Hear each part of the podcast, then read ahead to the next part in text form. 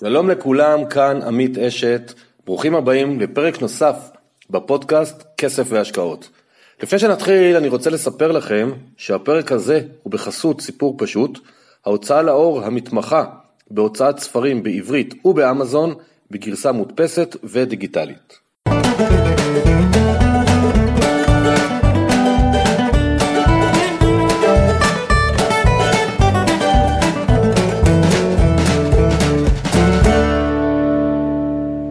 שלום לכולם, תודה שבאתם להאזין לפרק נוסף של הפודקאסט כסף והשקעות. התגובות מחממות הלב, אתם שומעים, נהנים, והכי כיף לשמוע שאנשים גם מיישמים. והיום יש לי אורח אה, את מקס פרידמן. מקס, שלום, תודה שאתה מארח אותי. תודה שאתה מארח אותי, עמית, מה העניינים? לא, סוף זה- סוף זה קרה, צריך מס- בסוף שתהיה איזושהי התנגשות של עולמות. אבל אני בתל אביב הגדולה, אני כן. פרובינציאלי, אז אתה מארח כן, אותי לראות מה בשמחה. זה העיר הגדולה. בשמחה. אז מקס, מי שלא מכיר, הוא בן 32, הוא מנהל פורום השקעות נדל"ן, פייסבוק, נדל"ן חו"ל, כלומר הקבוצה שלו מטפלת אה, בכל השקעות נדל"ן באשר הם ולא מרוכזות באזור גיאוגרפי, נכון, והוא מלווה עסקים בבניית קהילות אה, דיגיטליות. מדויק. ומקס, אתה בעצם מהנדס תעשייה וניהול. כן. מה הקשר בין מהנדס? תעשייה וניהול, השקעות, ואתה כולה בן 32? אתה צודק. בשבילי זה בחור צעיר. אה, כן, בהחלט, הכל יחסי, אז מזל שיש לנו פודקאסט שבאמת אפשר קצת לחפור, אז אני אתן באמת קצת רקע על עצמי, ואחרי זה כבר נמשיך הלאה. אז זה נכון, אז אני באמת בן 32, במקור מירושלים. סיימתי בשנת. בין 2009 ל-2013, עשיתי אה, תואר ראשון בהנדסת תעשייה וניהול באוניברסיטת בן גוריון, וכבר כשסיימתי ידעתי שכנראה זה לא מה שאני הולך לעסוק בו, כי פשוט אה, ההורים שלי הם מהנדסים, אז יש לך גם איזושהי, אה, איזושהי גישה גם לזה, גם, אה, גם אה, אולי להיות מהנדס או ראיית חשבון או משהו שיותר קשור למספרים, אין מה לעשות זה בגנים, אבל אה, אני הבנתי שזה לא בשבילי. התחלתי לעבוד, ישר אחרי הלימודים אני מצאתי עבודה במשרד פרסום, ומה שעשיתי חמש שנים לאחר מכן, במהלך אותם החמש שנים, אה, עבדתי בתור תקציבאי, זה נקרא Account Manager או Client Success Manager, למי שמכיר. אה, חמש שנים בשני משרדי פרסום, בהתחלה באשדוד ואחרי זה ברמת גן. אה, וזהו, אני יכול להגיד, באמת, אני זוכר כשאז אני התחלתי קצת, אתה יודע, בתור סטודנט אתה, אתה חי עם היד אל הפה, וכשהתחלתי לעבוד אז התחלתי גם קצת, אה, אתה יודע, לחסוך כסף. ואני זוכר שהייתי מפקיד, אני לא זוכר אם זה 2,000 או 3,000 שקל, אני כל כך הייתי שמח, בגלל שאבא שלי הוא גם בנקאי. אז הוא כל הזמן אמר לי, תפתח פיקדון בבנק. אז באמת עשיתי את הצעד ופתחתי את זה, והייתי מפקיד כל חודש בין 2,000 ל-3,000 שקל, ואני זוכר את הריבית. הריבית הייתה 0.01. ואז לא היה לי מושג, לא ידעתי מה זה אומר. הקרן הפנסיה שלי, מעולם לא ידעתי מה, מה התנאים שלי שם. וככה זה המשיך עד שהכרתי את אשתי. אחרי כל גבר מצליח, יש כן, אישה מצליחה עוד אישה, יותר. אישה מצליחה הרבה יותר, ו, ופה באמת, ש, שם זה התחיל התהליך האישי שלי. אשתי, הם, כל המשפחה, הם קיבלו הם, לפני כמה שנים, לפני כמה שנים טובות, משהו כמו לפני שבע או שמונה שנים, משהו כזה, הם קיבלו ירושה נאה מהסבים והסבתות משני הצדדים. גם מהצד של האימא, שהצד של האימא הוא מקסיקני, שהם גדלו במקסיקו סיטי ועברו לארצות הברית, אז יש להם גם שם עסקים, וסבא שלה היה רופא שיניים מאוד מצליח, ו, אה, ושם באמת הם הורישו להם סכום אה, נכבד, וכמה שנים לאחר מכן גם הסבא והסבתא מהצד האבא, אה, שלהם הייתה דירה בבת ים. אנחנו מדברים על לפני משהו כמו שבע שנים, ואתה מכיר את ה... את- 2000, מי שמקשיב, אנחנו מקליטים את זה אוגוסט אה, 19, אז אנחנו מדברים כן. בערך 2012, אחרי המשבר של 2008, תחילת עליית מחירי הנדל"ן. בדיוק, שאף אחד עדיין לא צפה בכלל מה יהיה. עכשיו יודע. תחשוב שהם מקבלים דירה, אין להם מושג בנדל"ן, שזה בדיוק המקרים שהמתווכים או כל מי שמחפש הזדמנויות, אה, אז זה, זה מה שהוא מחפש, אז זו בדיוק הייתה הזדמנות. אז הם רק רצו להיפטר מהדירה, ובזמנו הם מכרו אותה, דירת שלושה חדרים במרכז בת ים, במשהו כמו 650 או 670 אלף שקל, שם הדירה השווה, לפחות מיליון כפול. וחצי, אני מנחש. משהו כזה, אבל מי חשב על זה אז? אבל מה שכן, הם נכנסו מאוד, זה לא- לא שהם הלכו וקנו עכשיו מכוניות ו... ו...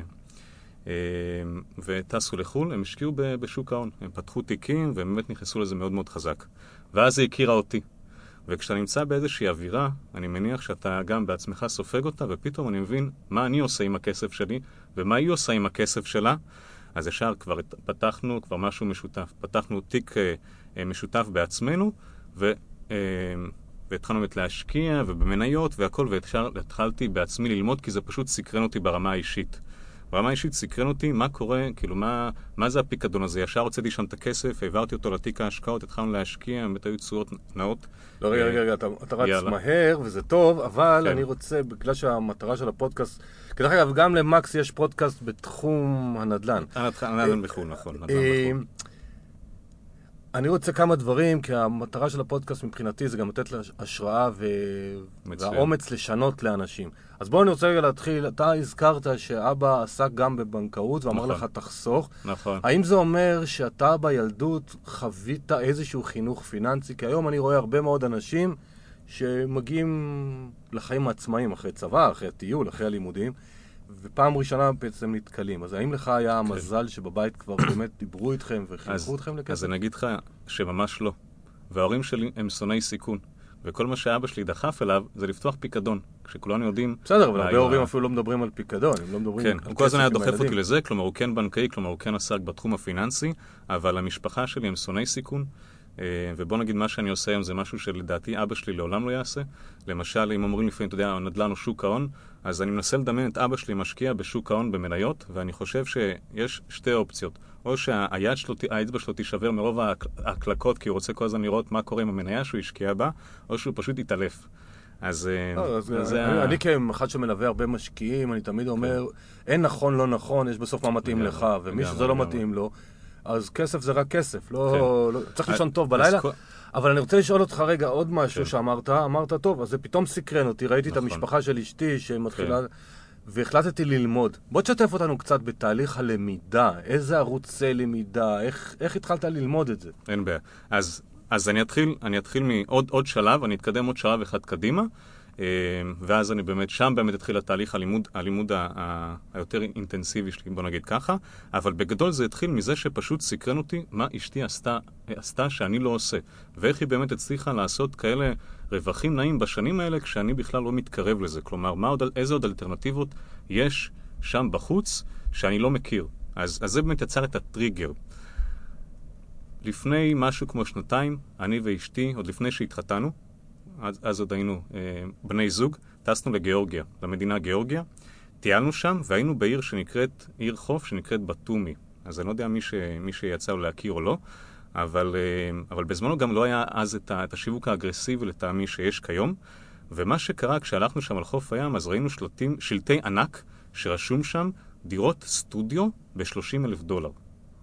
שם משהו קפץ לי, איזה פיוס קפץ לי בראש, וזה כל כך uh, עניין אותי שאמרתי, בואנה, בארץ זה הסכומים ש, שמדברים היום, ופה דירה סטודיו על הים, 30 אלף דולר.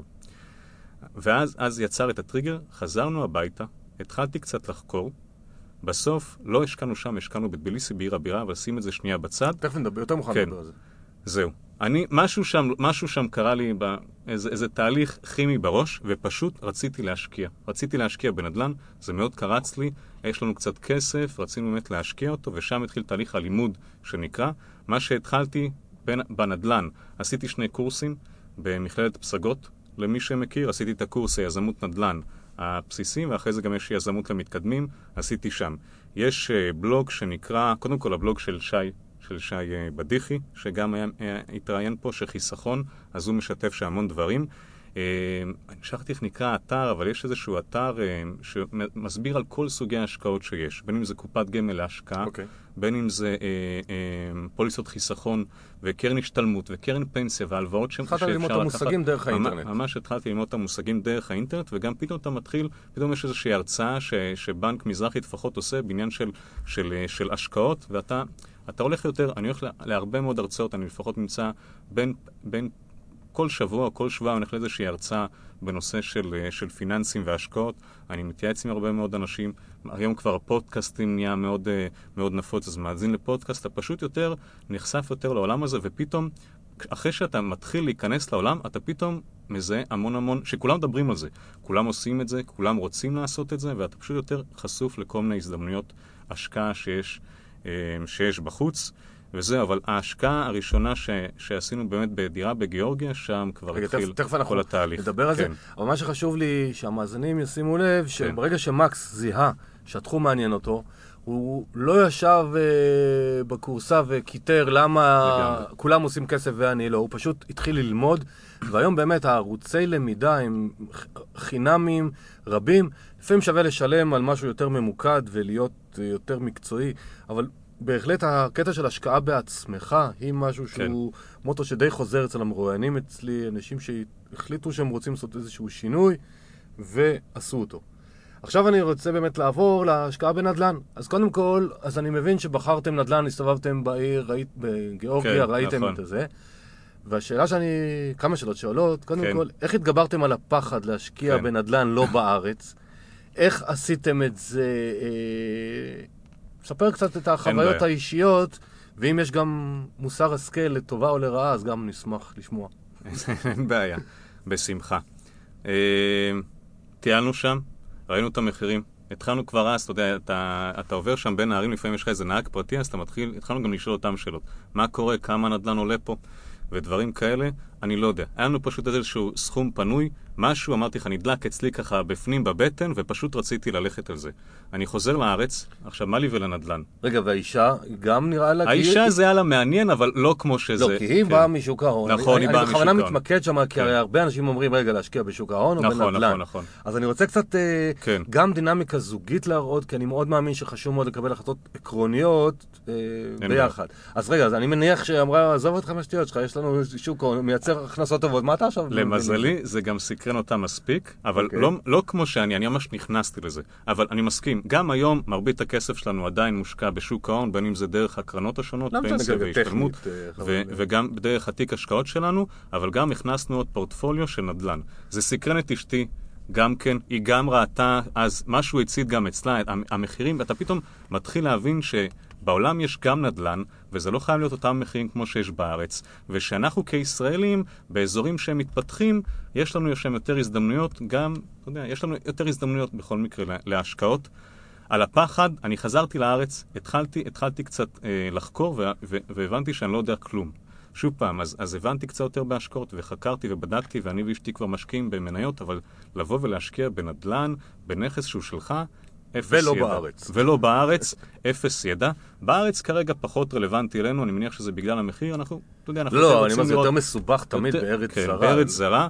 יש לי איזשהו יתרון שאני דובר רוסית, אוקיי. כי, כי היא שם, גיאורגיה היא, היא אקס ברית המועצות, אז מה שמצחיק שם זה בגלל שהיחסים עם רוסיה, מבחינת מסחר ו, ו, ו, ועסקים, יש שם באמת הר- אה, מאוד פעיל. הרוסים, יש הרבה מאוד השקעות רוסיות בגיאורגיה, אבל מבחינה מדינית, הם, אני לא הייתי אומר שהן החברות הכי טובות, וגם הייתה שם מלחמה ב-2008 שכבשו שטחים, אז שים את זה בצד. אז מה שמצחיק הוא שכל מי שבין 30 ומעלה הוא דובר רוסית, אבל לא דובר אנגלית, ו-30 ומטה, בגלל שכבר לא מלמדים מהם רוסית בבתי הספר, אז הם דוברי אנגלית, אבל אין להם מושג ברוסית. אבל כל המתווכים, שאני גם תכף אספר על התהליך, הם כולם דוברי רוסית. אז היה לי איזשהו יתרון בזה שאני יכול גם לדבר את השפה המקומית. חזרתי לארץ, הבנתי שאני לא מבין כלום, התחלתי לחפש קורס שמלמד נדל"ן. בזמנו גם לא היה, היה אז גם קורסים בארצות הברית, אבל היום גם יותר קורסים לכל מיני אזורים אחרים בעולם, אבל לא היה אז משהו כזה, אז היה יזמות נדל"ן בארץ.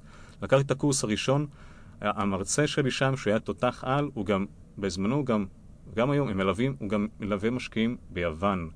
אז כבר אז יכלתי לדבר איתו קצת על מה זה השקעות נדל"ן מחוץ לארץ ואיזה גורמים אני צריך בשביל ליצור את, ה, את ההשקעה הזאת. ולאט לאט התחלתי לבנות את המפה. בדקתי עוד אנשים, פשוט חיפשתי ב... זה התחיל בזה שחיפשתי בפייסבוק על עוד אנשים או עוד חברות שמשקיעות באזור שם. הצלחתי להתחבר עם איזה כמה, ופשוט הייתי יושב עם אנשים לקפה. מה נשמע? קוראים לי מקס פרידמן, אני מתעניין בהשקעה, בלה בלה בלה, אה, ואני ממש מעוניין אם אפשר להזמין אותך לקפה, כי ממש מעניין אותי לדעת מה קורה שם. ואני יכול להבטיח לכם שהאנשים האלה הם מאוד מאוד נחמדים. יש כאלה בטוח שזה פחות רלוונטי להם ולא מעניין אותם, אבל הרבה מאוד אנשים פשוט שמחו לחלוק איתם לחלוק איתי את הידע שלהם, ופשוט התחלתי לאט לאט לבנות את המפה, את מי אני צריך שם, ו- ו- וקצת על, על המחירים, התחלתי, נכנס, חיפשתי כל מיני אתרים של יד שתיים במדינה עצמה, התחלתי אה, להתקשר למתווכים, ולאט לאט לבנות את הפאזל הזה, עשיתי הצלבות של המחירים, והתחלתי לאט לאט לבנות את התמונה. ואז התחלתי גם לטוס לשם, והייתי טס לשם כמעט כל חודש וחצי, להיפגש עם מתווכים ולהכיר את האזורים. אז ממש גם את האזורים של ההשקעה, גם את הפאזל, הפאזל הזה, לאט התחלתי לבחון. הפחד אני לא יודע איך, לה, איך להסביר את זה, אבל פש... אני מניח שפשוט כבר כשצברתי, כשצברתי את הידע ובניתי פאזל, ואני יכול להגיד שבמשך כמעט חצי שנה הייתי טס לשם כל חודש וחצי, אתה כבר לאט לאט, הביטחון שלך עולה, בגלל שגם הידע שלך עולה. והפחד, כשכבר הגענו לעסקה הראשונה, כשכבר אמרתי, יאללה, זה, זה, זה מה שקורה, אני כבר הייתי כל כך להוט לסגור אותה, שפשוט כבר לא חשבתי, זה מפחיד אותי, זה יעבוד, זה לא יעבוד. עשיתי את כל הבדיקות, בדקתי את, את, את הפוטנציאל, יש לי את האקסל שפשוט עברנו שם על כל ההוצאות, על כל ההכנסות, כבר היה לי הכל. כבר התמונה כמעט, אתה יודע, כבר אי אפשר שזה יהיה 100%, אבל כן, 95% כן. היה שם סגור, פשוט באנו, שמנו הצעת מחיר, סגרנו את זה, חתמנו, העברנו, העברנו את הכסף, ו, ופשוט זה... ו, ובאיזה שנה זה היה הסגירה של הנכס הראשון? זה היה לפני שנתיים, אנחנו עם 2019, אז 2017, משהו כזה, סוף 2017. אז נגיד שנתיים. תחילת 2018, משהו כזה, כן. בפרספקטיבה של כשנתיים, לא משנה. כן, כן, כן. האם התיאוריות שבניתם בראש, איך זה הולך להיות ומה הולך להיות, מבחינת תשואות, מבחינת התעסקות וכולי, זה כן. כמו מה שחשבתם, או שהמציאות היא... המציאות היא... בוא תשתף אותנו על כן. המציאות. על המציאות, אין בעיה. אז אני יכול להגיד...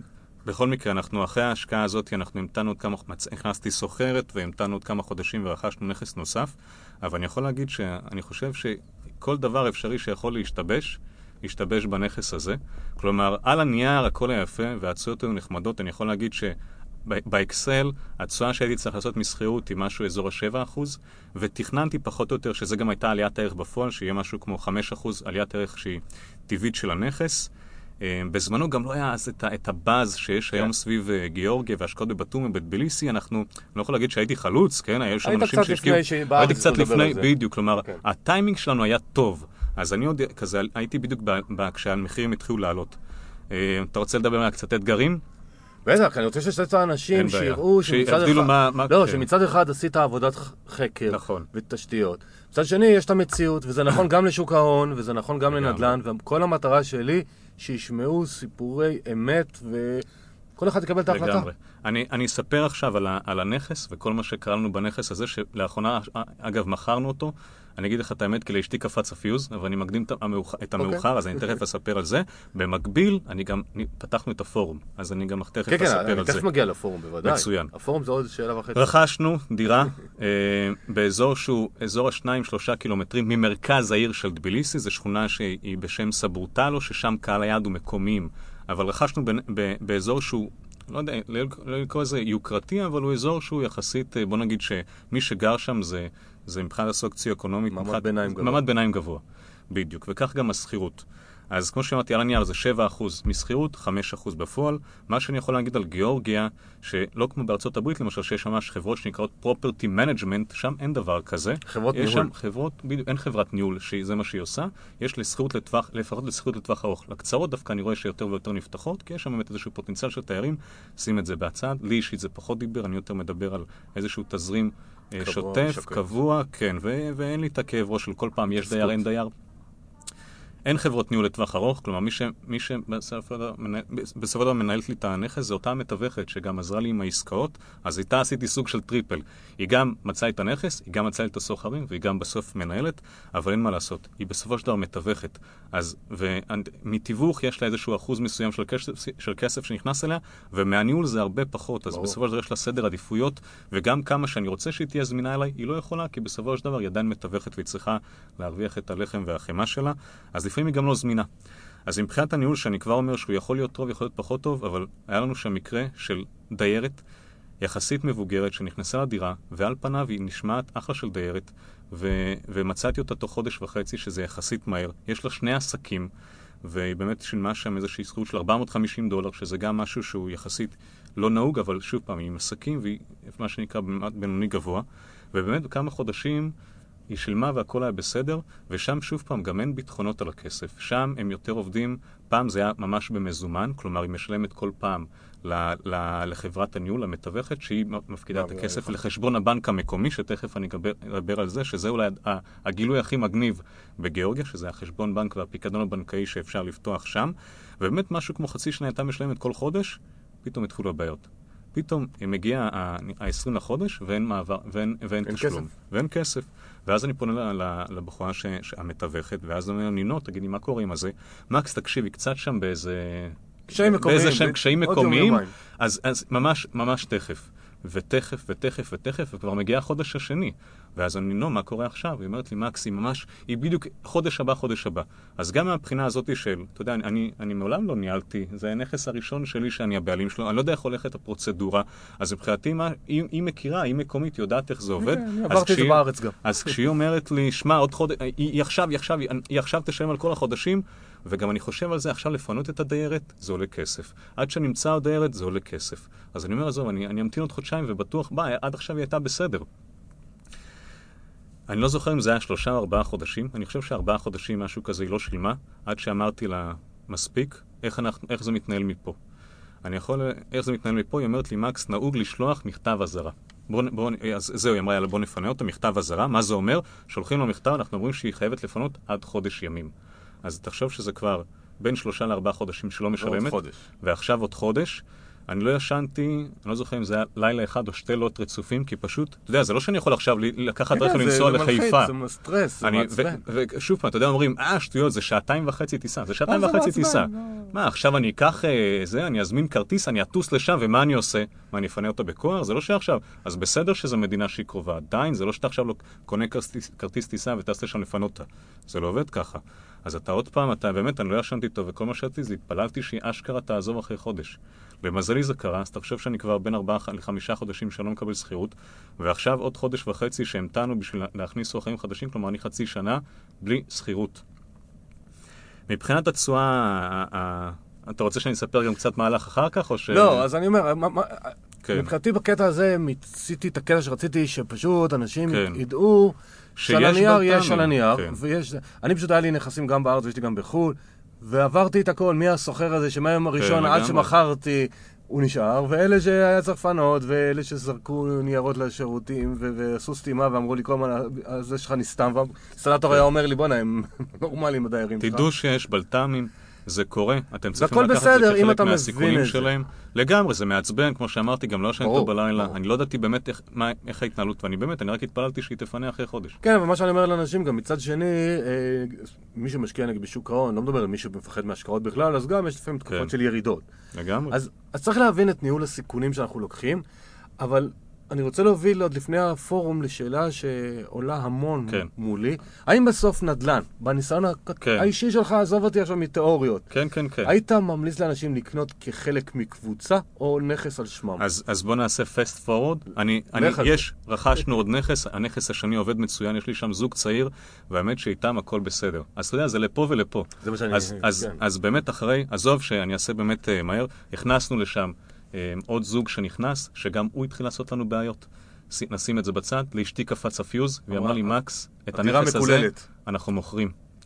לקח לי בערך חודש וחצי למכור את זה, גם למשקיע מצ'כיה, איזה בחור צעיר שבא לקנות, ואת הכסף הזה כבר גלגלנו להשקעה, נוס, להשקעה נוספת ב multi family, באטלנטה שבארצות הברית, ושם אנחנו כבר חלק מ, מ, מקבוצה. אז בוא נגיד שבספקטרום הזה של בין ני- ניהול ישיר של הנכס והבעלים, שזה תמיד מגניב להגיד שאתה בעלים של הנכס, לבין להיכנס כחלק מקבוצה, ושם כבר יש מישהו שמנהל את ההשקעה ועושה בשבילך את הכל ורק מדווח לך ברמה, במקרה הזה, הרבעונית של מה שקורה, שגם שם מאוד חשוב להבין מהי העסקה ולשאול את השאלות ולהבין עם, עם מי הבן אדם שהולך לנהל את זה, אבל בוא נגיד שאני יותר נוטה כבר לכיוון הזה. כי שם זה באמת הופך להיות פסיבי, והכאב הראש, אם הוא קורה, וזה בסדר גמור שדברים משתבשים, זה לגמרי חלק מהעניין, אבל הכאב הראש במקרה הזה הוא לא שלי. אז זהו, אז אני גם כאחד שמשקיע גם דרך קבוצות וגם לבד, אה, אז יש לי ממש טבלת השוואה שלפעמים לקוחות באים ואומרים לי, אנחנו רוצים להשקיע בנדל"ן, מה כדאי? אני פשוט מראה להם את היתרונות והחסרונות של לבד או בקבוצה. כן. בגדול, מי שמוכן לוותר על שליטה, וחשוב שיבין את הסיפור של ההשקעה וימצא את החברה הנכונה, ואז באמת השקעה פסיבית. נכון. אנשים שרוצים להתמקצע, רואים שהם בעתיד שלהם יהיה להם חמישה, עשרה, שמונה נכסים, לא משנה באיזה ארץ, ורוצים להרגיש שהם יכולים לממש מתי שהם רוצים והכל, זה לגמרי. באמת אז לפרטיים. שוב פעם, וזה כן. כל אדם בסוף... אה, בזמן שלו, ביכולת שלו, ברצון שלו לבוא להשקיע. נכון. כמו שאתה מבין, יש לי גם וגם. וכמה זמן אה, פנוי יש. וכמה זמן פנוי יש, וכמה רצון באמת, שמע, אני, היה לי תהליך, לפני שהשקענו בדירה הראשונה, אני כמעט חצי שנה באמת רק חקרתי את השוק. זה המון עבודה, לקחתי את הקורס, כן. זה המון המון עבודה, תחשוב שטסתי לשם כל חודש וחצי, זה לא משהו שאתה בא, קם ואתה אומר, יאללה, בא לי לעשות את זה. אתה צריך להיות מאוד מאוד נחוש, ולבוא ובאמת להיות מחויב לתהליך הזה. אמ, אז באמת, יש לי גם וגם, יש יתרונות וחסרונות לכל דבר. שוב פעם, זה תלוי. זה החיים. פה, כן, פה אתה הבעלים, פה אתה קובע, פה אתה מחליט. איפה שאומרים שאולי הפוטנציאל לתשואה הוא יכול להיות יותר גבוה, בגלל שפה הכל הוא שלך. לעומת שם בקבוצה, ששם אתה איפשהו יש את ההגבלות, אבל הכאב הראש הוא של מישהו אחר. אז, אז זה תלוי איפה אתם נמצאים בספקטרום הזה.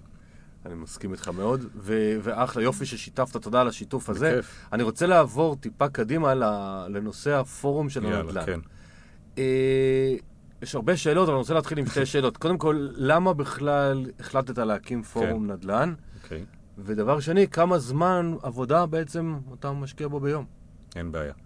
אה, תוך כדי זה שהתחלנו אה, לבחון את העסקה הראשונה, אני, אני לא זוכר בדיוק אם זה היה איפשהו שם באמצע. בין ה... בין ה כבר אמצע, ש, בתהליך של העסקה לבין כבר שרכשנו את הנכס, התחלתי, אתה יודע, אני חיפשתי מקורות מידע אה, באינטרנט, ברשת, שיכולים לבוא ולעזור לי.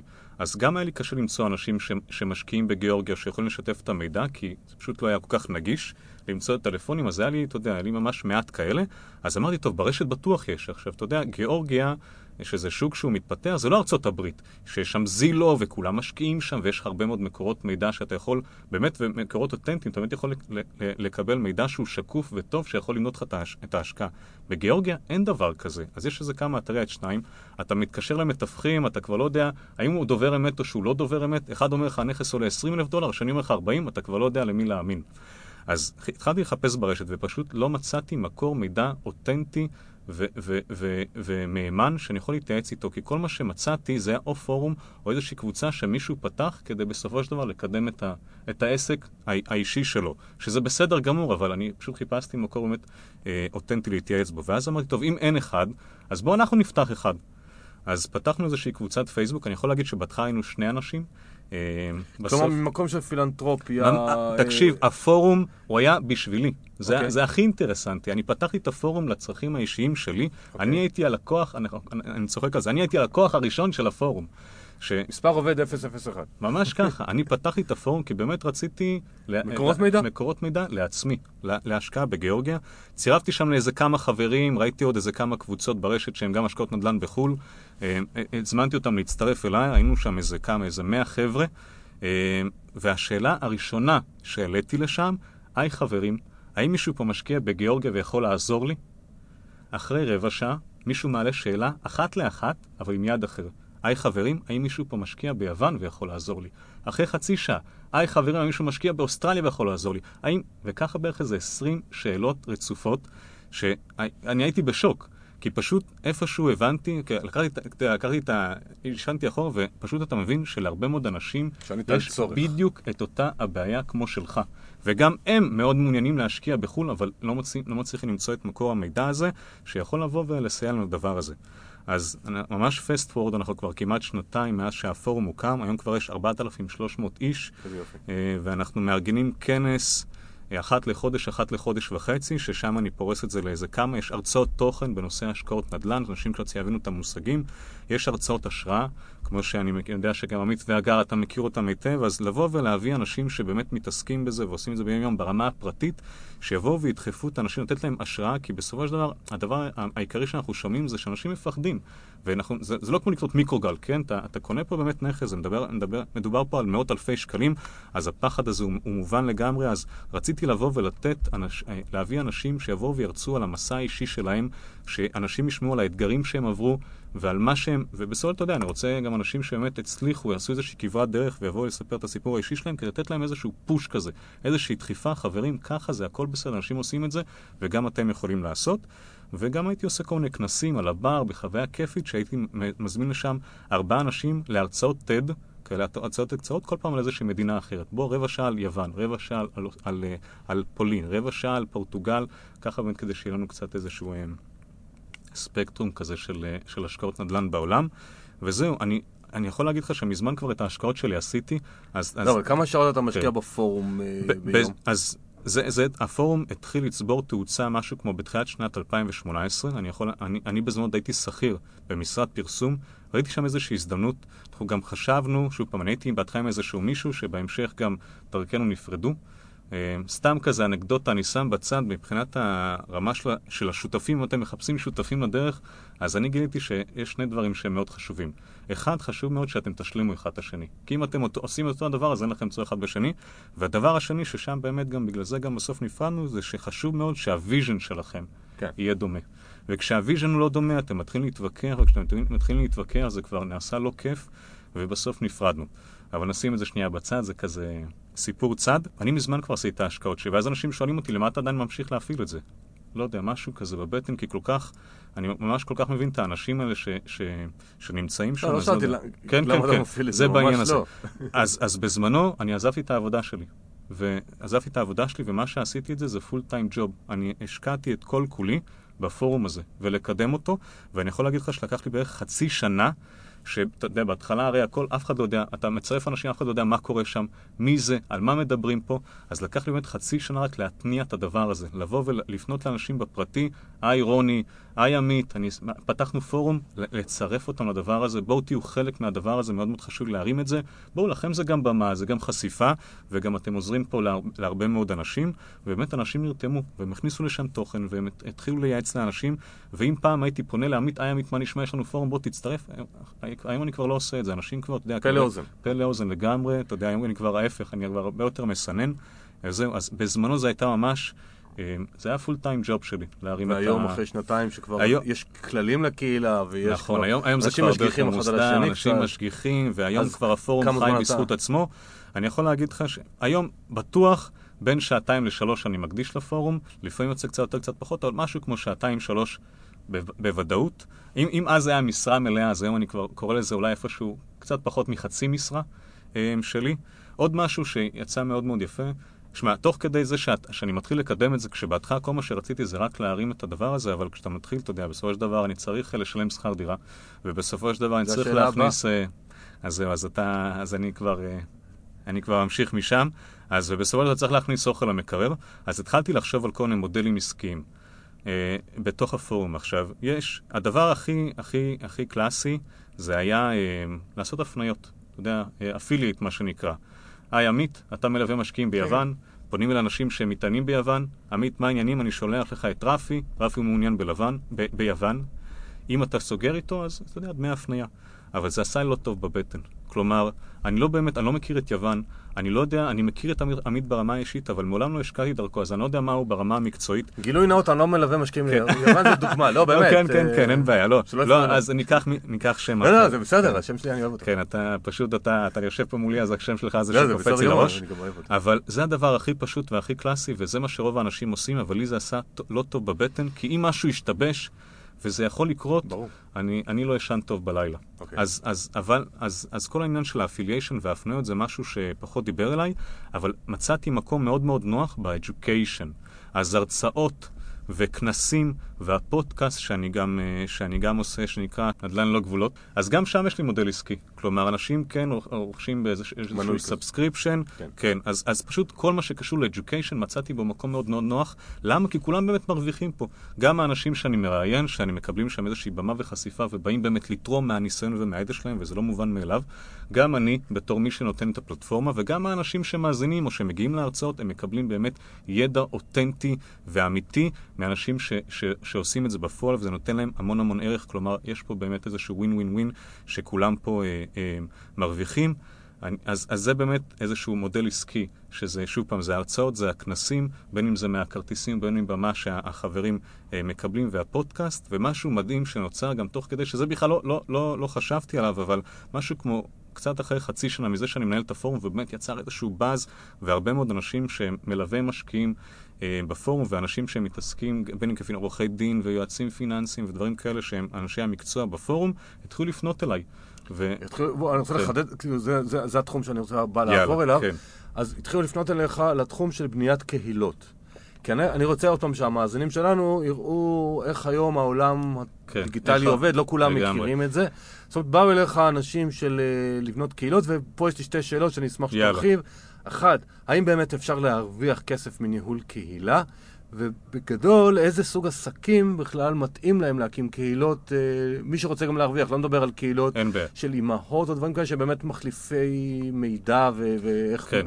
איך עוזרים ל- ל- לילדים וכאלה, אני מדבר על קהילות עסקיות. ברור, ברור, קהילות עסקיות, אה, קהילות האם אתה- שמבוססות. ל- לאיזה סוג עסקים, האם ל-one man show או רק לעסקים גדולים, אפשר, האם אפשר להרוויח כסף מניהול קהילות, וקצת שתף אותנו על Yeah. עולם הקהילות. אז בואו קודם כל, לפני שאנחנו, אתה יודע, לא כולם, היום, היום בכלל כל הקטע הזה של התחום הניהול קהילות, זה סוג של איזשהו משהו ש... חדש.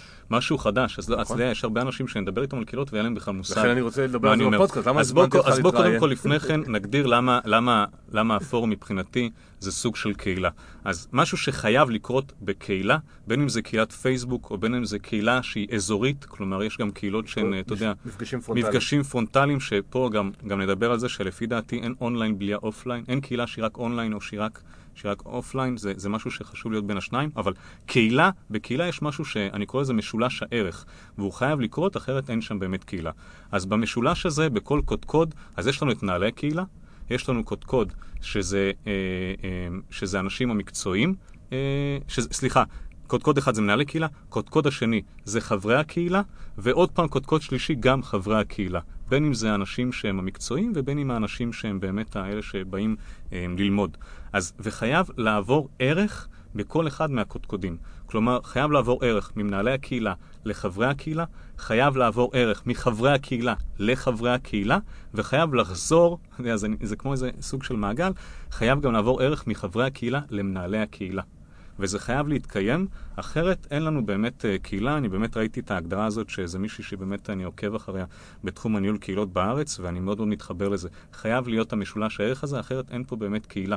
אז גם פה, מנהלי הקהילה דואגים שחברי הקהילה יקבלו ערך, חברי הקהילה מתייעצים ועוזרים אחד לשני.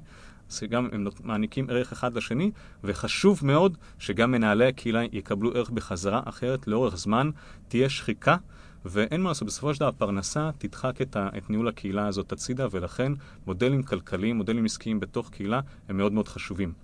אז באמת חוץ ממה שאמרתי, ה-education, ש, שזה היה מודל עסקי אחד ש, שבאמת אה, אה, נבנה בתוך הקהילה, אז הדבר השני זה באמת אה, אנשים מתוך הפורום או מפה לאוזן שהגיעו אליי ואמרו לי, בואנה מקס, מה שאתה עושה זה כל כך מדהים, בוא תעשה לנו את זה גם. עכשיו, תחשוב שהפורום זה איזשהו מיזם חברתי, אוקיי? מיזם חברתי עסקי. אצלהם זה העסק. זה העסק. כלומר, בסופו של דבר הם לא רוצים, הם לא רוצים פורום שתעשה להם... הם צריכים כסף. בדיוק, הם רוצים בסופו של דבר שהקהילה הזאת שהם הולכים להשקיע בה והם הולכים להשקיע ביועץ, רוצים שזה יחזיר להם כסף. אז, אז זו קהילה עסקית אני קורא לזה. קהילה שבסופו של דבר הם רוצים קהילת לקוחות. שהדבר הזה בסופו של דבר יגדיל... זה מה שהם מבקשים, אני רוצה להגדיל את, ה, את ההכנסות שלי. עכשיו, אין מה לעשות. כמובן שזה לא שזה יעבור רק one way, הם חייבים גם להעניק המון המון ערך לצד השני. אז, אז התחילו לפנות אליי כל מיני אנשים, אתה יודע, אני, הקהילה שלי בתחום הפיננסי ואני מרגיש מאוד מאוד נוח, כלומר, אם, אם פונים אליי כל מיני אנשים שבוא תייעץ לאיזושהי קהילה בתחום המטפלים, אני אומר, אני יכול לתת לכם את הקווים המנחים, כי בסופו של דבר קהילה זאת קהילה, אבל אני לא מתחבר ל, לעולם שלכם, מכיר כלומר. יהיה לי מאוד קשה לבוא ולתת לך תוכן ולהגיד לך מה יותר טוב ולמי את צריכה לפנות כדי שיעזור לך להרים את הקהילה הזאת, אז אין, אין לי את הניסיון הזה.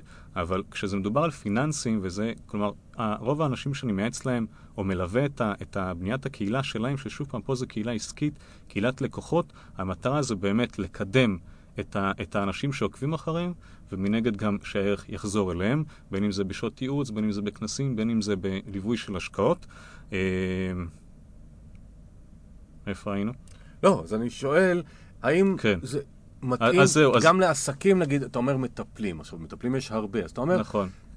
קהילה יכולה להתאים להם, אני לא יודע ללוות אותם, זה בסדר, אני שואל, כן. כקונספט, האם קהילות, כן. אה, זה לדעתך אז מתאים לכל סוג עסק, או שיש עסקים אז- יותר או פחות? אז שוב פעם, כל עולם, כל עולם של, של ניהול קהילות, זה עוד מודל עסקי אגב, שזה, שזה לא ספציפית מהפורום עצמו, אבל זה משהו שנוצר בעקבות הפורום, שאני הפכתי להיות מלווה ומייעץ בתחום של בניית קהילות בתחום הפיננסי. אז פונים אל אנשי נדל"ן, פונים אל האנשים שמתעסקים בשוק ההון, ואפילו יש איזה מתכנן פיננסי שמתייעץ איתי הרבה, ובכלל, כל מה שקשור לעולם הפיננסים, אני מאוד, מרגיש שם מאוד מאוד נוח, כי כבר בניתי, יש לי את הניסיון בדבר הזה, אז שם באמת לבנות להם איזושהי קהילת לקוחות.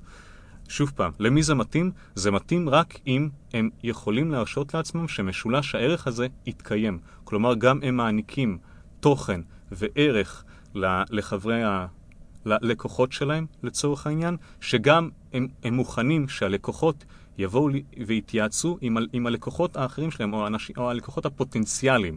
לא תמיד אנשים רוצים, לא תמיד אני כבעל עסק, בין אם אני one man show, או בין אם אני עסק יותר גדול בחברה, רוצה שאנשים יבואו ויעצו אחד לשני. אולי בכלל יש שם עוד אנשים שהם גם מלווים משקיעים בנדל"ן, או גם מתכננים פיננסיים. אתה אומר לא צריך תמיד... המון ביטחון עצמי. בשביל להקים קהילה, אני, כי, אני... כי אנשים אה, בקהילה בסוף מנסים לשווק את עצמם הרבה פעמים. איך אתה כן. חוסם את זה למשל? בקהילה שלך, אני עוקב אחריה, כן. אבל אני שואל ככה, תשתף את הקהל, כי הרי. אתה רוצה שהקהילה שלך הספציפית, אני אומר ספציפית שלך, שהיא בסך הכל תהיה אובייקטיבית ותהיה כלי העברת ידע. כן. אבל אז מגיע אדם שהוא, קוראים לו עמית והוא משווק אה, ביוון, זה לא אני. אין בעיה, והוא כן. רוצה שכולם ידעו, רגע, עמית הזה תותח, כן. רק הוא ורק הוא ורק יוון ורק אני. איך את- אה, אה, האיזון העדין הזה בין מה שאתה אומר, אני רוצה שכולם יצטרפו, כן. ישמרו על האינטרס המשותף, אבל מצד שני יש פה בעל עסק, הוא בסוף נכון. רוצה. איך- איך משחקים את המשחק הזה? אז אני, אני שנייה נוגע בנקודה הזאת, אני רוצה רק לחזור לשאלה הקודמת שלך. מבחינת למי מתאים קהילה, אני חושב שכל מי שיכול, אה, ש, שמשולש הערך, מי שיכול להרשות לעצמו, במירכאות, שמשולש הערך יתקיים אצלו, אני חושב שלגמרי זה יכול זה להתאים. מה שאתה אומר, מי שמספיק בטוח בעצמו ולשתף זה, ידע. זה לא לשתף ידע, וגם שאין לו בעיה שה... שמתחרים יהיו... זה לא רק המתחרים, זה גם חברי הקהילה שהם מתעניינים בהשקעות, יבואו וידברו. כלומר, שיש גם את האינטראקציה בין חברי הקהילה עצמם, ובין אם זה חברה, ארגון. שהיום אנחנו גם רואים הרבה מאוד קהילות סביב מוצר.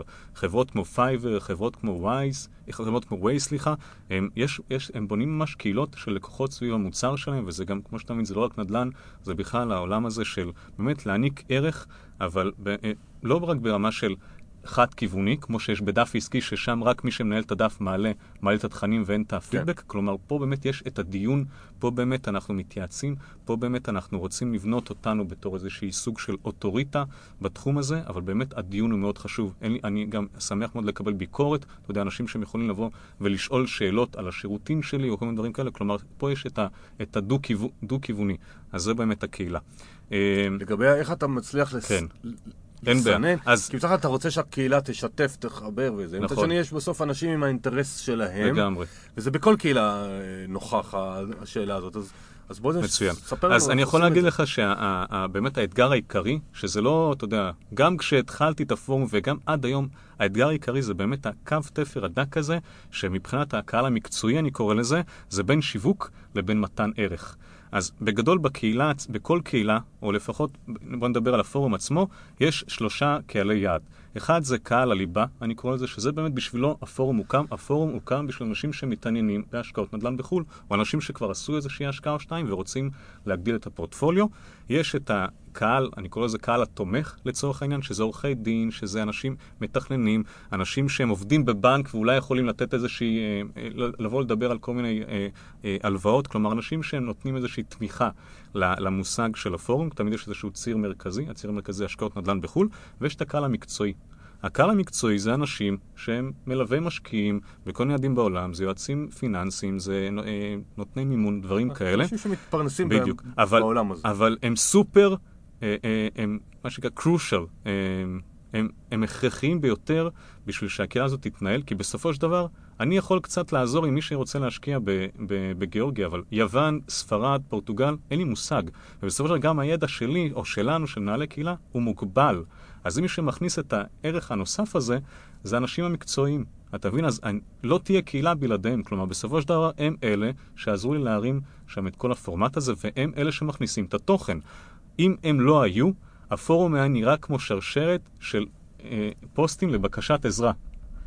כלומר, בסופו של דבר מישהו צריך לבוא ולתת את המענה, לבוא ולהתייעץ. כלומר, בסופו של דבר אנחנו, אנשים רוצים, אנשים שילוו אותם להשקעה, אנשים... כלומר, בסופו של דבר צריך את התוכן המקצועי, וזה אותם האנשים.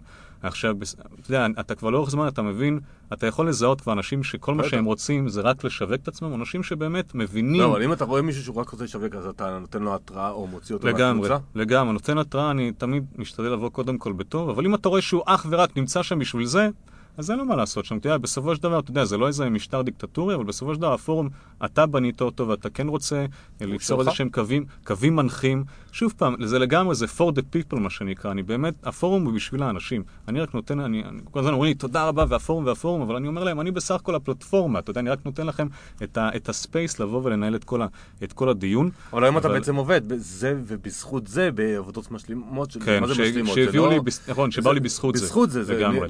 לייעץ, ללוות קהילות אחרות, נכון. וכולי וכולי. אז זה לא שאתה רק הקמת משהו ואתה עכשיו צופה מרחוק. ברור, ב- לא, לגמרי, לא, לגמרי. לא, יש גם קהילות פעיל. כאלה, אני מכיר גם קהילות כאלה שקמו, אז זה שהקים אותם זה כבר כל כך גדול, אז הוא כבר המשיך הלאה, אבל- ונהנה לראות מבחוץ כן. איך העסק מתגלגל. לגמרי, אז היום באמת הקהילה היא הרבה מאוד חיה בזכות עצמה, כלומר אם זה היה משרה מלאה, אז היום באמת אני יכול אולי בכמה שעות וגם לצרף עוד אנשים שבאים ועוזרים לי לנהל אותה, אבל... אה, אבל אה, אז אני כן, חוזר לגמרי, לחזור- כן, לחזור- כן. אנחנו- למקצועי, שוב פעם, זה מי שבאמת בא לשם רק בשביל לבוא ולשווק ולשווק, הוא לא נשאר שם. לאורך זמן הם מבינים שזה לא, שהם לא יוכלו לעשות את זה, אז או שהם עוזבים לבד או שאני עוזר להם. עוזר להם לעזוב, אבל אנשים שבאמת באים לתת ערך ומבינים שבסופו של דבר שיווק באמצעות תוכן זה לגמרי משהו שעובד, ואנשים אוהבים וזה נותן ערך, אז מה, אני בשמחה, אם גם אחרי זה יוצא, כלומר, גם הם מקבלים ערך בחזרה, וסופר חשוב לי לבוא ולפרגן ולהרים לאותם חברי הקהילה. החבר'ה, הקהל המקצועי, מאוד מאוד חשוב לי לפרגן להם, לדבר איתם, לשמור איתם על קשר ייחודי, אותנטי, מה הם עוד צריכים לגמרי, הרי בסופו של דבר הם אלה שמניעים את הגלגל הזה שנמצא בתוך הפורום, אה, וזה, ואנשים שמבינים, שמסכימים להבין שככה הדבר הזה אמור לעבוד, ואלה הקווים המנחים, והם מקבלים את זה, ובאמת באים בשביל קודם כל לתרום, אז אה, אני בשמחה, אני רק ממנף את זה. אחלה. רוצה קצת לחזור. לדברים יותר בסיסיים, על פניו אני קורא לזה. כן. מה זה חינוך פיננסי בשבילך? איך אפשר לעזור לאותם רבים שעדיין מתעלמים מהנושא שכסף זה כלי בחיים? עוד פעם, מי שמאזין לפודקאסט כסף והשקעות, אז כנראה הוא כבר לא שם, כי אחרת הוא מקשיב לנו. הוא אבל... כבר עשה את הצעד הראשון. כן, הוא עשה את כן. הצעד הראשון, שהוא מוכן בכלל לשמוע על הנושא הזה, לא כולם בכלל מעניין אותם. אבל כמו שאמרת, בבית פחות דיברו, נכון. עד היום בהרבה בתים עדיין פחות מדברים. כן. אני ללקוחות שלי, הרבה פעמים שהם כועסים למה ההורים שלי לא אמרו לי וזה וזה. מה שאני אומר להם, תשמעו, ההורים לא אמרו לכם, לא כי הם רעים, הם גם לא ידעו. כן. הם עברו בניסוי וטעייה. אז הם שיתפו נכון. במה שהם ידעו, זה לא שהם הסתירו, זה לא שהם כן. היו דווקא לכם לא. אז מה אתה חושב ש... אני אשאל לכם, מה זה בשבילך חינוך פיננסי? איך אתה מציע לאנשים, ולא משנה אם הם בני 30, 20 או 40, 50, כן, להעשיר את לבוא עולמם? להעשיר את העולם שלהם ולהתחיל באמת להתגלגל. אז אני אדבר באמת על, על הסיפור המקרה שלי וכמה העניין הזה שבאתי ו, והתחלתי להניע את החינוך הפיננסי שלי, כמה שזה עזר לי.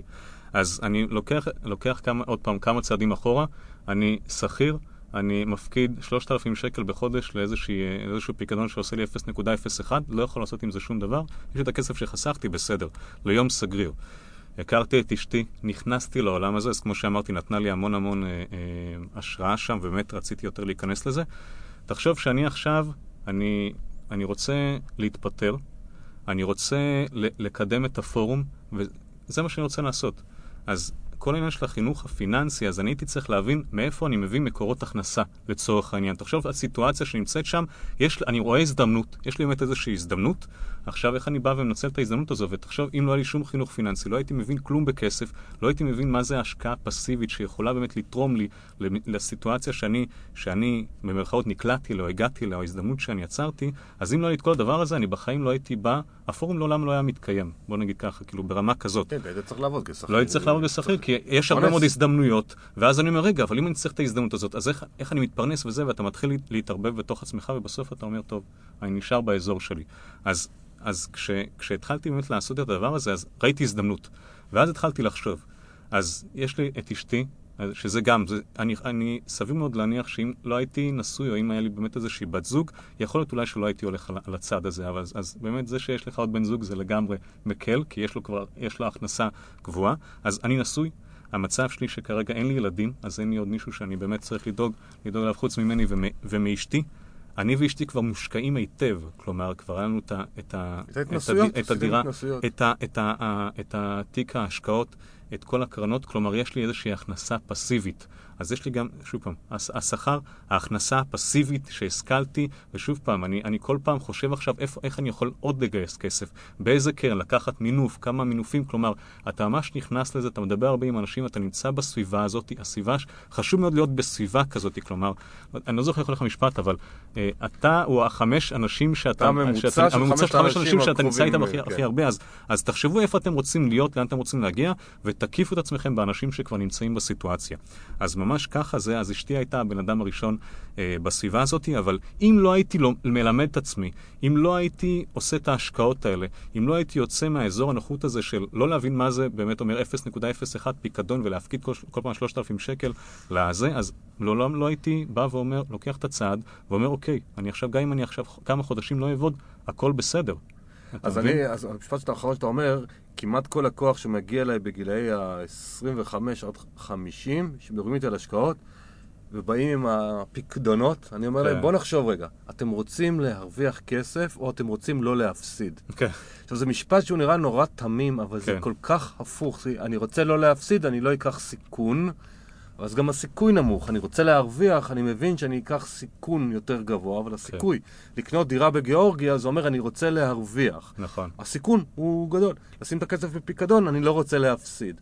וזה דרמה באפשרויות, וככל שאתה משקיע לטווחי זמן ארוכים יותר, באמת אפשר לקחת יותר סיכונים. לגמרי. ואז הסיכויים עולים דרמטית. ו- וזה- אבל, אה, כן, אבל לא רק זה, אבל כל העניין של החינוך הפיננסי שאמרתי לך, כן. שהתחלתי לקרוא, לדבר עם אנשים, התחלנו להשקיע, אז, אז שוב פעם, אתה נכנס גם, אתה מתחיל פתאום להבין מה זה קצת סיכון. ואז אתה יותר, אתה, לא הייתי אומר אדיש, אבל אתה הרבה יותר... אה, לא, אה, אתה- זה לא אדיש, אתה מפזר את זה נכון, אתה מבין שאם יקרה משהו חס וחלילה, אתה, אתה לוקח לא סיכונים משכילים. בדיוק. בדיוק, מושכלים, סליחה. סיכונים מושכלים, וזה גם היה כן. סיכון. אמרתי, אוקיי, אני עוזב את העבודה שלי, אני הולך להשקיע את כל כולי בפורום, גם לא עכשיו כמה חודשים, והכל. בסדר. יש לי את ההכנסות הפסיביות, יש לי את אשתי, הכל בסדר. כלומר, בזכות אותו החינוך הפיננסי יכלתי לבוא ולקחת וללכת על ההזדמנות הזו ש, שראיתי, ואין סיכוי, כנראה, כנראה מאוד שלא הייתי עושה את זה, אם לא באמת לא הייתי אה, צובר את ההשכלה הזו לפני כן. אז אני מקווה מאוד ששכנענו אתכם, מאזינים יקרים, שכל אחד חייב ללמוד כן. קצת, אה,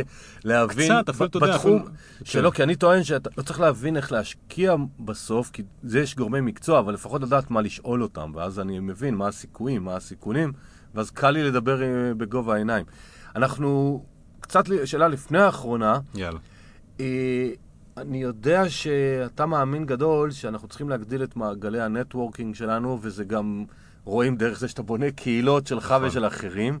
אבל יש הרבה מאוד אנשים שהמילה networking, שלא מבינים שזה networking, זה עבודה. כן, זה לא. כזה בא מה- מהירח. וזה מאוד מרתיע אותם, יושבים בכנס, שותים את הקפה ומסתכלים בטלפון כדי שאף אחד חס וחלילה לא יטריד אותם. תן לנו קצת טיפים מהעולם שלך, איך מגדילים נטוורקינג, איך מתגברים על הביישנות הראשונית הזאת, למה זה חשוב בכלל? כן, אין בעיה. אז בואו נתחיל... אז, אז שוב פעם, אני חוזר לאותה, לאותה הרגע שבו התחלנו באמת, אה, באמת לה- להשקיע ויצאתי לעצמאות, היום אני כבר, אתה יודע, אני, אני עצמאי, כן. אז, אה, אז אז כשאתה שכיר ויש לך איזשהו תפקיד מסוים ויש לך, אז אני יכול להגיד לך שאני בעצמי, אני, אני, אני גם הייתה לי איזושהי סל, סלידה מהנטוורקינג, וסלידה כמוני. לסל, לסלידה מה... יש לי את החברים מהבית, יש לי את האנשים שאני מכיר מה, מהצבא, ויש לי את האנשים שאני מכיר מהלימודים. יצרתי לעצמי איזשהו מעגל חברים כזה, מעגל ח... אה, מכרים, וטוב לי איתו. אני לא רוצה יותר מזה. ואז מגיעה אשתי, ואשתי, ברוך השם, יש לה גם מעגל רביעי, חמישי ושישי, וגם בגלל שזה אשתך, אז היא גם מבקשת שתבוא תכיר אותם, ובשבילי זה כאב ראש. אני אומר, תקשיבי, אני כבר יש לי את המעגלים שלי. די, מספיק. לי. בדיוק, תודה רבה. אבל כשאתה, כשאתה רוצה לקדם איזושהי יוזמה, כשאתה יוצא לעצמאות, אתה מבין כמה הקשרים האלה הם, הם, לא, הם לא חשובים, הם קריטיים. כלומר, בסופו של דבר, אם אתה רוצה לקדם יוזמה, או שאתה באמת, שוב פעם, זה, זה take וגיב. אני... אנשים שהם רק טייקרים, מהניסיון שלי, אתה יודע, יש איזושהי סלידה מהדבר הזה, שהם באים ורק רוצים לבוא לקחת. אז אני משתדל להיות איפשהו בין השניים. תהיה קודם כל giver. אתה בא, אתה רוצה לקבוע עם מישהו, איזה מישהו, פגישה לקפה אפילו, תחשוב קודם כל מה אתה יכול להעניק לצד השני. אני יכול להבטיח לכם שזה גם יבוא אליכם בחזרה, תהיו giver ים. בקיצור, ו- וככה, מוש- על, על זה מושתת ה network. ה networking, ה network שאתם תבנו, ובכלל המושג networking, זה give and take. אה, כשאני רציתי לקדם את הפורום, הייתי צריך אנשים שיבואו ו- ו-. ו- ויצטרפו ויעזרו לי לבוא ולעשות את ה... שיצטרפו, י- יעזרו בפן המקצועי, בפן השיווקי. אה, אני, יש לי עסק, אז בגלל שאני רוצה שאנשים באמת יהפכו להיות, אני רוצה להיות השגריר שלהם והם השגרירים שלי, אז אני צריך ליצור סביבי איזשהו מעגל של אנשים שיבואו וידלברו את זה. אני הולך למפגשי נטוורקינג, ששם באמת לבעלי עסקים, מי שמכיר, כל אחד מציג את עצמו, באמת אנחנו עושים שם המון המון שיתופי פעולה. אני רוצה לקדם איזושהי יוזמה, אני מנסה לחשוב מי יכול לבוא ולחבר אותי עם מישהו שיכול לקדם איתי את היוזמה הזאת. ושוב פעם, מנגד, אנשים שרוצים לקדם ויודעים שאני יכול לחבר אותם עם איזה שהם אנשים אה, רלוונטיים, תיתנו בכיף באמת כמה שאפשר אה, לעזור. אפרופו הכנס, אני יכול להגיד שאני הייתי בדיוק אותו הבן אדם שמגיע לכנס ויושב בצד בפלאפון. אז uh, אתה יודע מה אני אומר? כשאתם מגיעים לכנס ואתם רואים מישהו שיושב בצד בפלאפון, תיגשו אליו. אתה יודע למה? כי זה לא... אני, כי אני, או שאתה מתבייש או שאני לא זה, אבל אותם האנשים, כשאתה תיגש אליהם, אתה תראה שהם הכי ישמחו בעולם. כן, כי הם ניגש מתביישים. אליהם- כן, כי והם הם רק רוצים שאתה תבוא. אתה יודע, זה ש- שהם מגיעים עכשיו לבד לכנס, ו- וזה כיף להם ולהיות אה, עכשיו. סוציומטים. לא, לא, זה זה הבושה, זה לא נעים. לגמרי, לא נעים, ואיך עושים את זה? תיגשו אליהם, הם מאוד אני יעריכו את זה. אני מאוד מסכים עם מה שאמרת, אני רק רוצה להוסיף, שאמרת שכשאתה עצמאי, אתה אתה חייב לגמרי, את זה. אתה חייב אני יכול. להגיד, אני הייתי 20 שנה שכיר, וב-20 שנה הזאת אה, עבדתי מאוד, ק- 20 שנה האלו עבדתי מאוד מאוד קשה, הגעתי הביתה, רציתי שיעזבו אותי בשקט, ולא טרחתי לגמרי. ה-20 שנה האלה לטפח את הקשרים, וכשהתחלתי להיות. עצמאי. הבנתי עד כמה. עשיתי טעות. אז גם השכירים שמאזינים, תזכרו את. העולם הזה, תתפסו קשרים, תדברו, תלמדו להיות פתוחים. לעולם כן. זה לא יכול להזיק, זה רק יכול להועיל. אתם, אני אגיד יותר מזה, אתה לעולם לא תדע מאיפה זה מגיע. נכון? אז תמיד לשמור על קשר, אתה יודע, אפילו, לשלוח את היום הולדת שמח הזה. פעם ב, כן. תמיד תשמרו על קשר, כי אתם לעולם לא תדעו מאיפה זה יגיע ומתי תצטרכו את אותו הבן אדם.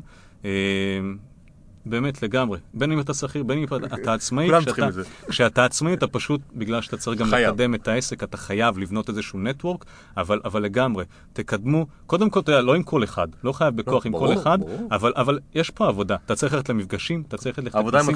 אתה צריך לדבר עם אנשים, אתה צריך לפנות לאנשים שיושבים עם הפלאפון, אתה צריכים לנתק את הפלאפון כשאתם מגיעים לכנסים ולבוא ולדבר עם אנשים, ואנשים מאוד אוהבים את זה, תבואו תשאלו מה הם עושים, איך הם עושים, מה אפשר לעשות ביחד, זה סופר חשוב וקריטי באמת לקידום האישי ו- ובאמת לטיפוח של הנטוורק שלכם. זהו, אז אנחנו מגיעים לסוף, ואני תמיד יאללה. בסוף מבקש מכל מרואיין שייתן שלושה טיפים מהחיים. לא... דיברנו הרבה דברים, גם אוקיי. מהחיים וגם יותר במקרו. אוקיי. שלושה דברים אה, מהחיים שבמקרה שלך הייתי רוצה, מה שעולה לך באסוציאציה, אולי דיברנו על זה, אולי אין לא. אין בעיה. שלושה טיפים למי שרוצה להתחיל להשקיע וחושש, ולא אכפת אם הוא מתחיל להשקיע בשוק ההון, בהלוואות חברתיות או בנדל"ן, אבל אותם אנשים שרוצים להתחיל להשקיע ומשהו עוצר באדם, מה, מה אתה יכול כן. להגיד להם? אני יכול להגיד אפילו על עצמי, מה אני עשיתי. אז דבר אחד, אני באמת, שוב פעם, אני, אני חוזר שוב פעם לעני- לעניין של, ה, של הפחד. אז ככל שיש לך יותר ידע, ככל שאתה בונה את הפאזל, אז הפחד הוא תמיד שם, אבל הוא לאט לאט מתפוגג. אז קודם כל, אה, אה, תרכשו את הידע. בין אם זה לקחת קורס, אני עשיתי שני קורסים, כמו שאמרתי, ספציפית בנדל"ן, כי זה מה שעניין אותי, זה מה שעושה לי טוב, אה, טוב אה, בפנים.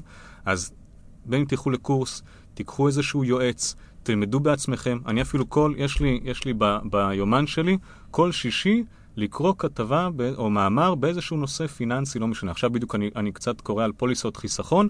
מה זה פוליסות חיל- חיסכון? מי נותן? איפה נותן? אז זה מה שיש לי ביומן, כל יום שישי, לקרוא באמת איזה שעה, שעה וחצי, שבה אני קורא עוד איזה משהו כדי לצבור עוד את הידע. כשהידע גדל ואתם מכירים עוד אנשים, אתם תראו שאתם כל כך מיומנים שהפחד הוא כבר לא... הוא כבר לא שם, אתה יודע, אתה פשוט, זה, זה, זה כבר לא מעניין, אתה פשוט, אה, אה, אתה פשוט עושה את זה. אה, לגבי אה, מה עוד יש לנו? לא יודע, מה, מה אתה חושב שכל אדם כן. שמקשיב לנו ושבעולם הכסף, השקעות, מהניסיון שלך בניהול קהילות, אין, ואולי- שעוצר אולי- אותם? אני יכול להגיד שאולי גם, אתה יודע, הרבה מאוד אנשים, אולי ביישנים, אולי מתביישים. אני, תחשוב שכשאני התחלתי להשקיע בגיאורגיה, אז הייתי צריך, באמת רציתי להתייעץ עם אנשים. אז פתאום יש איזה מישהו שהוא יזם ענק אה, בצפון הארץ, שמסתבר שגם יש לו השקעות ב... ב בטביליסי בגיאורגיה, ותחשוב שאני רוצה לבוא ולהתייעץ איתו. אז רוב האנשים יגידו, מה זה בכלל, הוא לא עונה לי לטלפון, מי אני בכלל בשבילו? אז, אז תת, ת, תתגברו על זה. אל תתביישו, תפנו לאנשים, תשאלו את השאלות, אני יכול להבטיח לכם שאנשים בשמחה, אה, אה, יש הרבה מאוד אנשים שבאמת מכל הלב ובשמחה, ותבואו ו- ותשבו איתם לכוס קפה, היי, מה נשמע, אם אתה אולי נמצא בתל אביב, אני מאוד אשמח אה, אה, להזמין אותך לאיזשהו כוס קפה, אז תשאלו את כל השאלות ש- ש- וכמה שיותר, ותפנו לאנשים, ובאמת תתייעצו בפורומים, לא משנה איפה, תלכו ליועצים פיננסיים. לצורך העניין, תקשיבו יכולים באמת- לפודקאסטים. תקשיבו לפודקאסטים, באמת, יש כל הרבה, הדבר היום הזה. בארץ יש הרבה. כן, אז לשאול שאלות, אה, אה, אה, להגדיל את, ה, את הידע שלנו מבחינה הפיננסית. אה, מה, מה עוד יש? זהו. זה רק כן. להגיד לך תודה רבה על הזמן שלך. כן. תודה אה, שהסכמת. עמית, המון תודה. אה, ניסינו לתת הרבה מאוד כיוונים, מי להתגבר על פחדים, דרך מה זה ניהול קהילות, אה, איך עושים את זה, מה עושים את זה, אז תודה רבה. ותודה לכם שהאזנתם לפרק. אם נהניתם, תקשיבו לפרקים קודמים, תספרו לחברים. אנחנו, אני, המטרה שלי היא שכמה שיותר אנשים ייחשפו. אה, עוד פרטים עליי אפשר ללמוד באתר www.2success.biz ושיהיה לכם השקעות טובות. תודה רבה. תודה רבה.